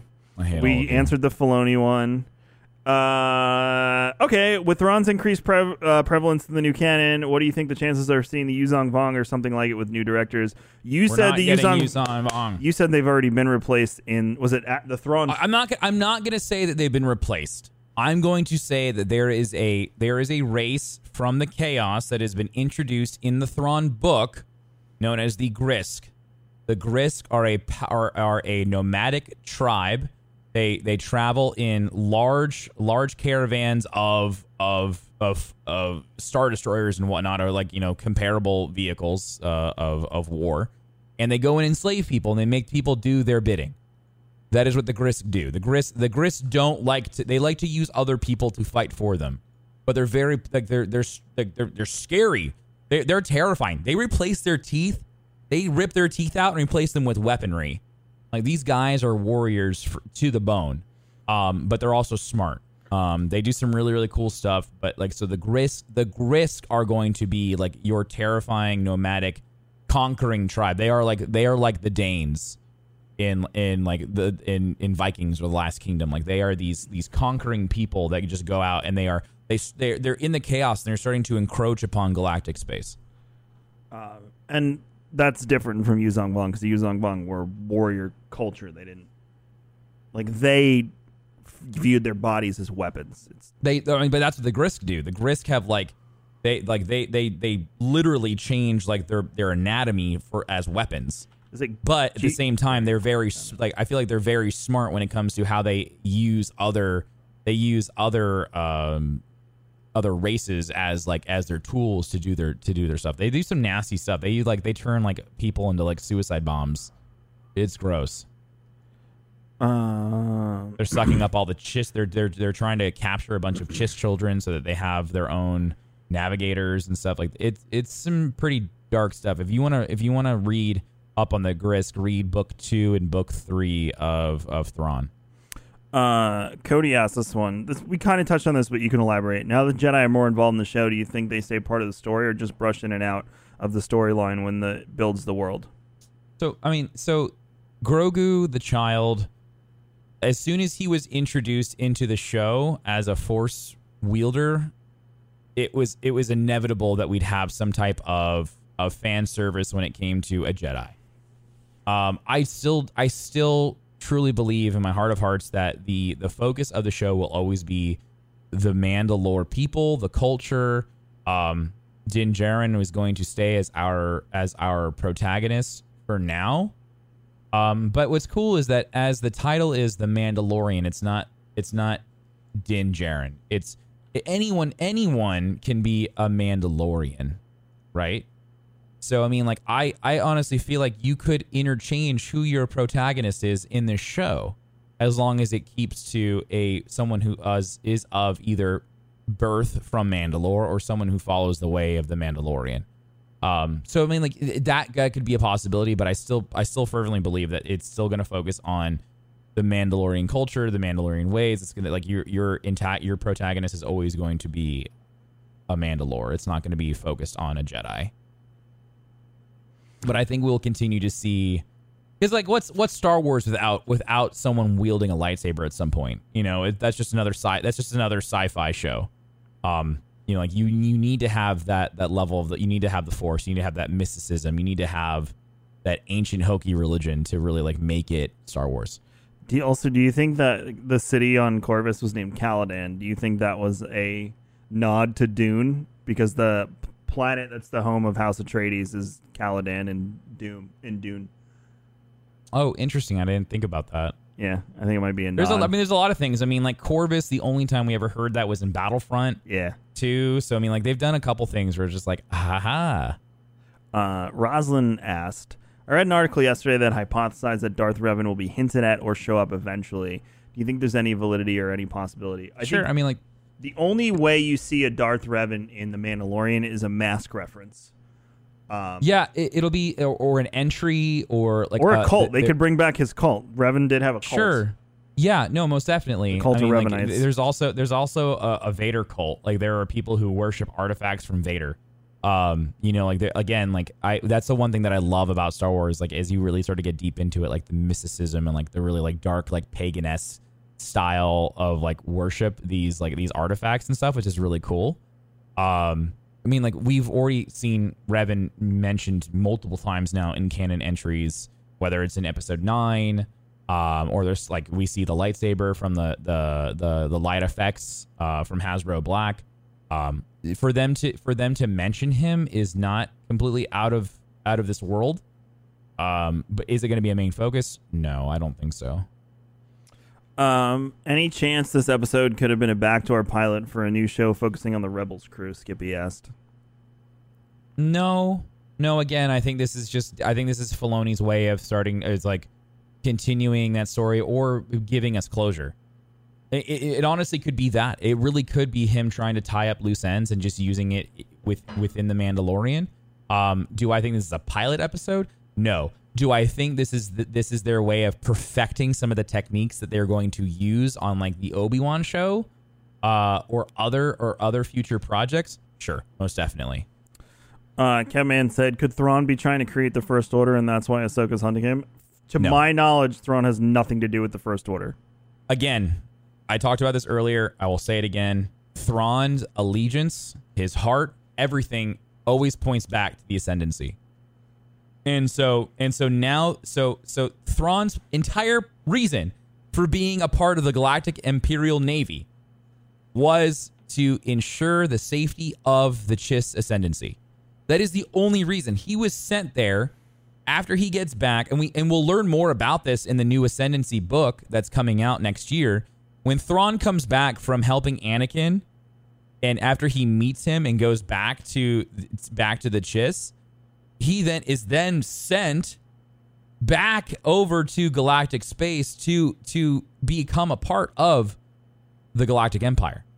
And and and again the the uh, you have to read the books. If you want to know if you want to know about Thrawn you want to learn about how he how he thinks how he feels you have to read the books because I I can't I there's so many little details and and how he goes about dealing with situations that I can't really explain to you without you reading it. And but you but you always have to remember Thrawn will always, always, always put the ascendancy first. Even if he says, I'm doing this for the Empire, he's doing it for the Empire for the ascendancy. The ascendancy will always come first. And so for him, for for Thrawn to help build the first order is then endangering again the ascendancy. Because Thrawn knew that the emperor was wanting to expand his reach. He wanted to go past the borders. He wanted to go past the outer rim. He wanted to go into the chaos. He wanted to then continue to to reach out and and take hold of what was after that because he wasn't happy with just what he already owned. And so for for Thrawn to then help create a new war machine that could potentially endanger the Chiss ascendancy, that would completely go against everything that Thrawn stands for. Uh, someone just with a question tickled this idea. Going back to the Kyle Katarn route, Mm-hmm. what if you know changing his backstory a bit? What if Kyle Katarn is the one that removed Grogu from the temple, Yeah, that would be interesting. and like he was, loops all the way back around? but again, we have to like. But why would he be there? He wasn't a Jedi yet. In the canon entry, we just saying- read this. In the Oh yeah, that was canon. I in the ca- in the canon entry, we have to remember. I I, I read the canon entry forgetting. saying he was a mercenary for the Rebel Alliance, and then he became a Jedi. That is, and that, and that's what's on Wikipedia. That could be completely wrong, but that is the information I'm going off. That is officially canon. It's wild because looking at the time frame, it's like who the hell would have trained him? That, and that's the thing. That's what I'm wondering. Where did he go to become a Jedi after the fall of the Empire? Because the only person who's teaching people how to become a Jedi is Luke. And Luke, and I would assume Luke would be like, nah, I don't think so, dude. But I could be wrong. Luke is desperate. Luke is trying to build an army, essentially, of Force users. He's trying to build up the new Jedi. Pocket said, "Why hasn't Filoni been given full creative control over Star Wars? He's the successor of George Lucas. Mando hits all themes. He's Uh, not. He is not. He is the protege of George Lucas. He is not the. Believe it or not, Kathleen is the successor. Kathleen- You all want to think she's a Disney plant? We've talked about it before. She's No. not. She's OG Go- Lucas. go back and watch the behind the scenes for Mando. Go back and look at what she has done with George Lucas. She worked with him on Star Wars. She worked with him on Indiana, Indiana Jones. Jones. She has she has been with him since pretty damn close to the beginning of his career, and she is the pred and she is his predecessor. She she is going to she's going to keep going until she retires, and then and then. But I really feel like Dave. Fil- I feel like Dave Filoni it is essentially the like he is the creative director of all things Star Wars. I feel like it would be very silly for for them not to run things by him because he was he was taught everything everything that he knows came from George. He originally like he was a Star Wars fanboy, but he he it's not like that's where that wasn't his first gig. His passion wasn't always Star Wars. But he but that he made it his passion and and George and George bestowed upon him all the knowledge that came from that that, that he was able to give him. Um, and then I feel like that's why George is still like so like close to this project because him and Dave probably share a very like strong bond. Um, we've talked about that before. That's old episodes. Sorry, anonymous, because I got to get through this. Um, Tim, did you know that Yoda has a last name? No, stop it. I don't want to hear Yodelay Yeehoo. Oh, you know it already. Good. We can move on. Grogu locking himself out of the forest to survive reminds me so much of Cal Kestis. I think that's the point. You're looking at the effects of children that escaped Order 66 and what they did to survive post. I mean, I mean, Ahsoka did the same thing. I mean, it's emotional that- trauma being uh, uh, outwardly expressed through suppression of, of their Well, gift. It's it's it's a pres it's a preservation mechanic. It's, Yeah. It seems like it's something that they're taught because Ahsoka did it, Cal Kestis did it, the child's done it. Um, I mean, like they they they must either either it's something that they physically understand just of themselves, uh, like this this the the harmonious connection between them and the Force, and they understand that it's not a permanent lock. It's something that they can let go of, or or untune from.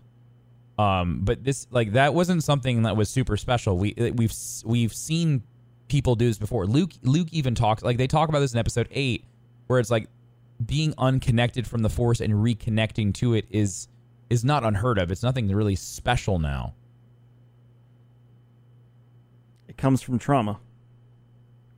I don't I, I I don't think it's I don't think it's trauma though. It's it's a survival mechanism post It's a survival mecha- It's a survival mechanism because they understand. Bec- like it, it's something that we haven't really learned a lot about, but we know that's there. Is that there is a there's there is this some type of connection to other force users that they can feel each other, and in the time in in that time, you have to remember in the time of post episode three going into episode four, you had the Inquisitors, and we had these Force hunters.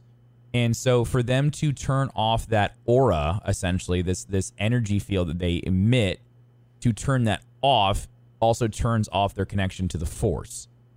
And so like that is the effect that's the side effect of them suppressing that is that they start to lose that connection.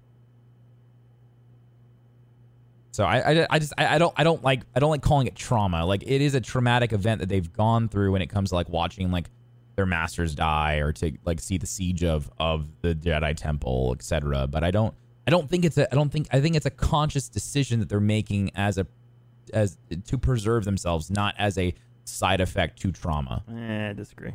After playing that level with Cal and during Order sixty six, what that would do to a twelve year old. No, I, I get that, but I don't think them turning off the force is a byproduct of a traumatic event.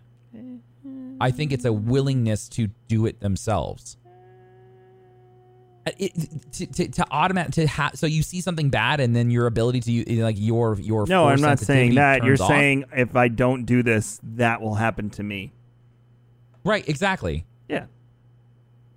So I'm I'm thinking of trauma as like an like as like the trauma is the catalyst for them turning. No, off. it's a facilitator, Okay. not a catalyst. okay. That's okay. Then that was me misunderstanding you. Wow, Tim, keep up. Shut up, Kevin. Keep going.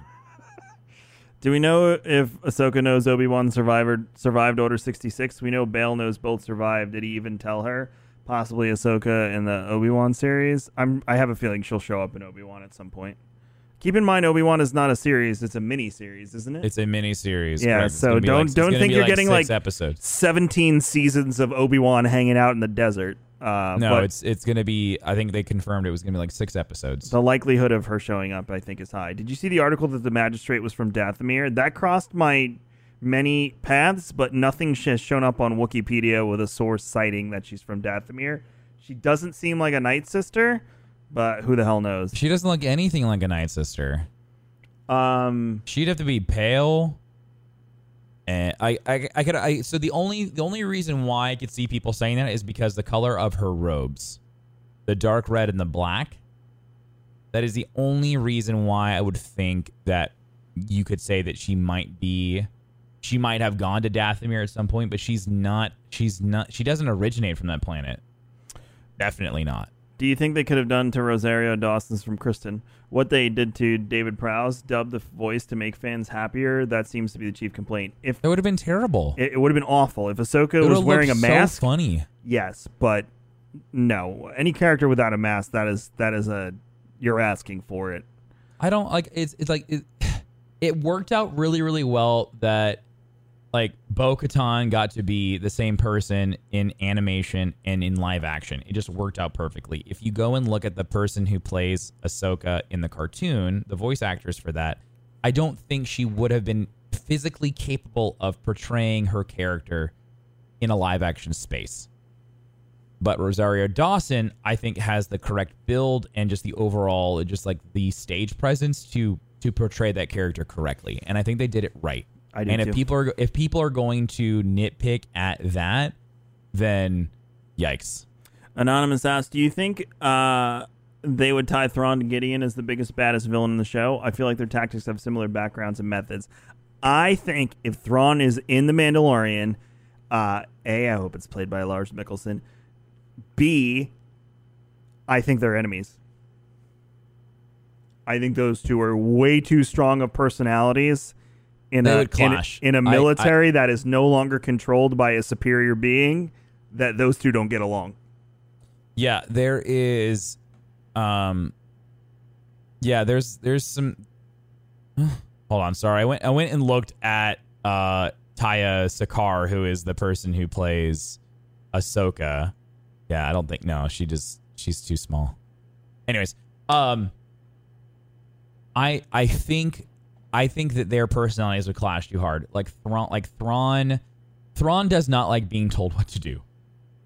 Um, and most definitely Moff Gideon does not like being told what to do. They are two very, very strong headed people. Um, I is and, and they're both and and Moff Gideon is out for personal gain and power when Thrawn Thrawn is not really. He's he uses he uses the ability to grasp power and to climb the ladder in order to secure to have security for for the ascendancy. That's the whole point of of him of him climbing the scale so quickly and going to becoming a grand admiral before anyone else.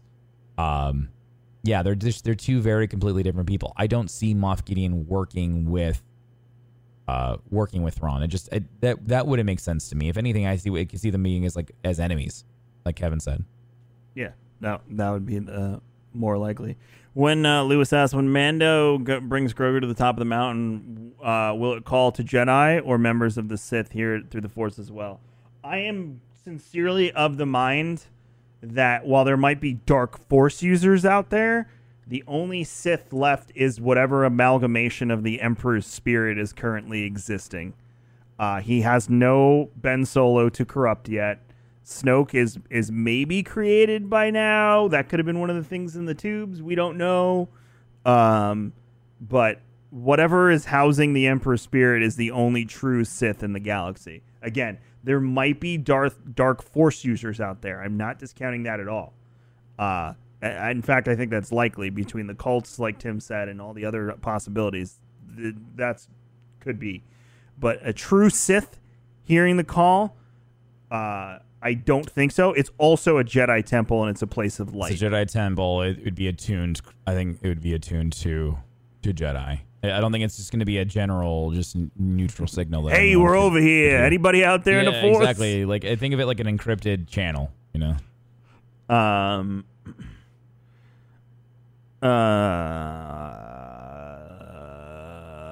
is Grogu the only youngling Anakin left alive? No, Cal got away. I'm sure there Well, was more well, too. Oh, oh, I mean, well, okay. So, so it was the only youngling left alive in the Jedi Temple. Correct. Well- that we know of. Wasn't Cal, oh no, Cal was on a ship, right? He was on a ship. He was Yeah. on a Venator. That's true. Yep, yep, yep, yep, yep, yep. Uh, with the Beskar spear, Mando now has a weapon to fight Gideon with. Um, I love the Beskar spear. I think that was so cool, and that person is most definitely correct because when the dark saber and the Beskar spear go up against each other, that is going to be sick. I I'll find you a Beskar spear for Christmas. How's that sound? Oh. I will. Uh, I'll. Is that going to go along with my Mandalorian outfit? Did you get me an armorer one? How am I going to craft your armor for an entire stream behind you if you did not get me the armor armor? I didn't. I'm sorry, I didn't go forge the best Beskar. Slipping. Slipping. Uh, now that Tython will be shown, can Tim play some SWTOR before Friday to show it off? Sure, it'll be nothing like the game, but it's needed. It only takes a few hours. Yeah, Tim, do you want to destroy your entire Facebook channel to play as a 10 year old Star Wars game this week? no, no, I'm good. Thank you. Hey, but why don't you play off stream, Tim? You know, that all that time you have to play off stream? the like three or four hours that I have when I'm not playing video games or doing a podcast Yeah, or why having a don't meeting. Sure, you, Kevin. You want to play more video games? I'm good. during that time? Would you like to neglect your child to No. play video games? Thank you. Look, I don't even have time to play video games, and I don't stream. I'm still. I just got to England in Valhalla. Tim's like mad at me. I'm so mad at you, Kevin. I spent like eight hours collecting treasure on, in Norway. Um, uh, no, no, just talk about that. through all of I'm them? going through them still. Uh, There's more questions. Yeah, Chad, you should be like this every week. Holy crap! do you think Bo Katan was recently in touch with Ahsoka, given that she knew her location? I would say if she knew Yeah. she was on the planet uh, Corvus, then yeah. And it looks like she just got there not too long ago, so they most definitely must be in touch with each other constantly. Anonymous said, "What if Leia shows up to the temple and make a sample pack with smaller batches of multiple blends of coffee? We tried that, no one bought it. Uh, what if Leia shows up to the temple? No. Moving along.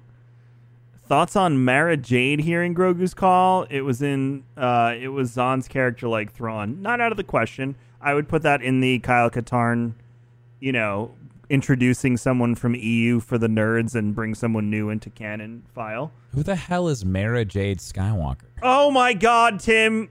Uh just uh, we're not going to talk about it. You're I'm going gonna, I'm gonna have to look her up. She doesn't have a canon. Uh, No, She's- no, no, but in, enjoy that journey. That is that is Luke's lava. That is the mother Okay. of Jacen and Jaina Solo. I don't. I'm not going down that rabbit hole. No, read it. It's good shit. Uh, do you think Ezra Don't Google image search her. Holy crap! is it just porn? You want to see some Star Wars porn? Oh my god, you Holy horny bastards! Oh my god! I just went down. Ah, all right, Got to purge your work computer now. go along. Kev. Keep going. Move do you along. think Thrawn has Ezra locked up and Ahsoka's looking for Thrawn because of that reason? Sure. Maybe. Yeah. It doesn't surprise me, but I mean, like again, I feel like this is a great way for Thrawn to get away from the Imperial grasp. But we'll see. What about having Starkiller answer the call? Out of all the EU people that would answer the call, he's towards Stop the bottom of my list. Stop it. Although it would be really easy to get the actor to be a part of the show. no. Has Sam Witwer responded to any of our inquiries of trying to kiss his ass so we could get him to come on Star Wars? Sam, no. Chat, tell tell Chad, Rahul just go hang out in one of his. Just go hang out in one of his in one of his Twitch streams and both just of their. Twitch streams. Go hang out in Rahul Kohli's Twitch streams and Sam Witwer's and tell him that Tim and I would love to chit chat Star Wars with him. Yeah. Just saying. So on the Force Spirit theory, what if this is that is the case? It would have to be a dial. Uh, no, no, no, that's not worth my time. Uh, any chance Sorry. Grogu doesn't reach out to a Jedi but chooses Mando and no one shows up? I kind of touched on that before. So We have talked about that. Yes. we talked about the dark side with Grogu. We talked about Luke Skywalker. Uh, we've talked about the Jedi Order being a cult in the past. We talked about Cal. So you're saying Anakin missed one in the temple, Mad Dog said. uh, and that's it. We got him. We did it. Nice, Kevin. Yeah, the like they asked the same question eight times and didn't look to see if someone else asked it, so Yeah, that sounds about right. saved us time. Thanks, guys. Thanks. Thanks, chat. What I do want to do is take a moment before we uh, jump out of here and say thank you to our uh, our, our patrons, uh, who are I forget what tier this is, and Ben's gonna fing kill me because I don't remember what tier it is. I think it's four or five, but that's them You're just right now. you're just you're you're you're you're up there. I have Star Wars on the brain.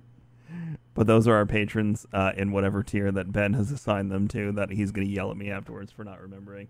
And respect, thank you for 13 months. Uh, Chubbs, thank you for two. Anime Wolf, thank you for six.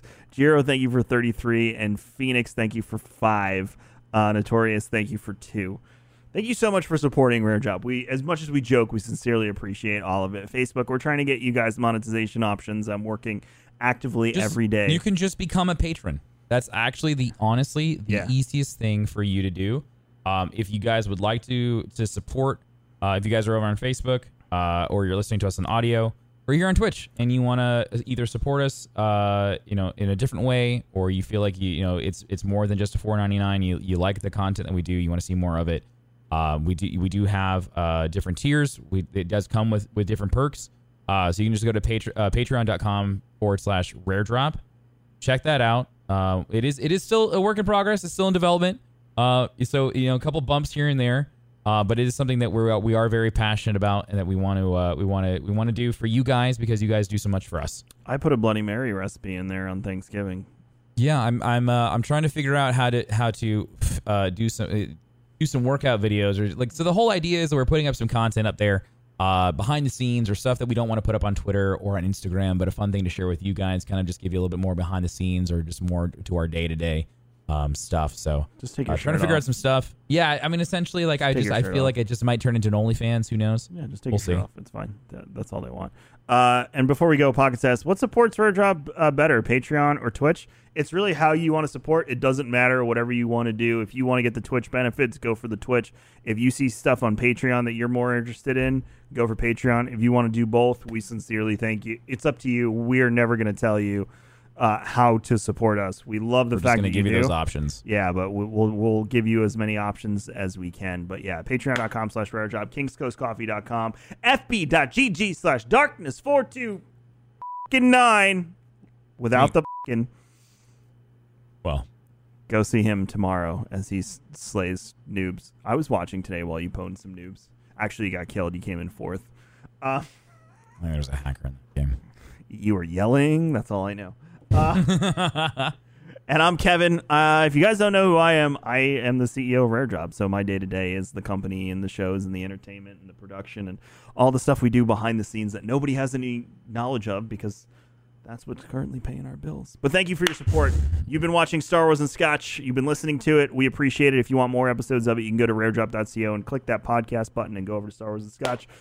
YouTube, the whole nine yards. We appreciate you. Chat, we're going to get out of here. But as always, we love you. We thank you.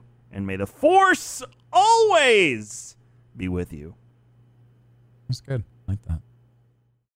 You know how to book flights and hotels. All you're missing is a tool to plan the travel experiences you'll have once you arrive. That's why you need Viator. Book guided tours, activities, excursions, and more in one place to make your trip truly unforgettable. Viator has over 300,000 travel experiences to choose from. Everything from simple tours to extreme adventures and all the niche, interesting stuff in between. So you can plan something that everyone you're traveling with will enjoy. Real traveler reviews give the inside scoop from people who've already been on the experiences you're considering. So you can plan with confidence. Free cancellation helps you plan for the unexpected. And 24 7 customer support means you can travel worry free. Download the Viator app now and use code Viator10 for 10% off your first booking in the app. Find travel experiences for you. Do more with Viator.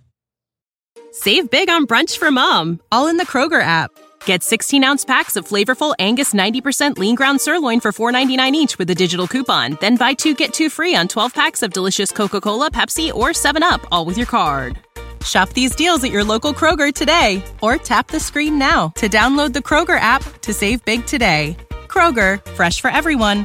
Prices and product availability subject to change. Restrictions apply. See site for details.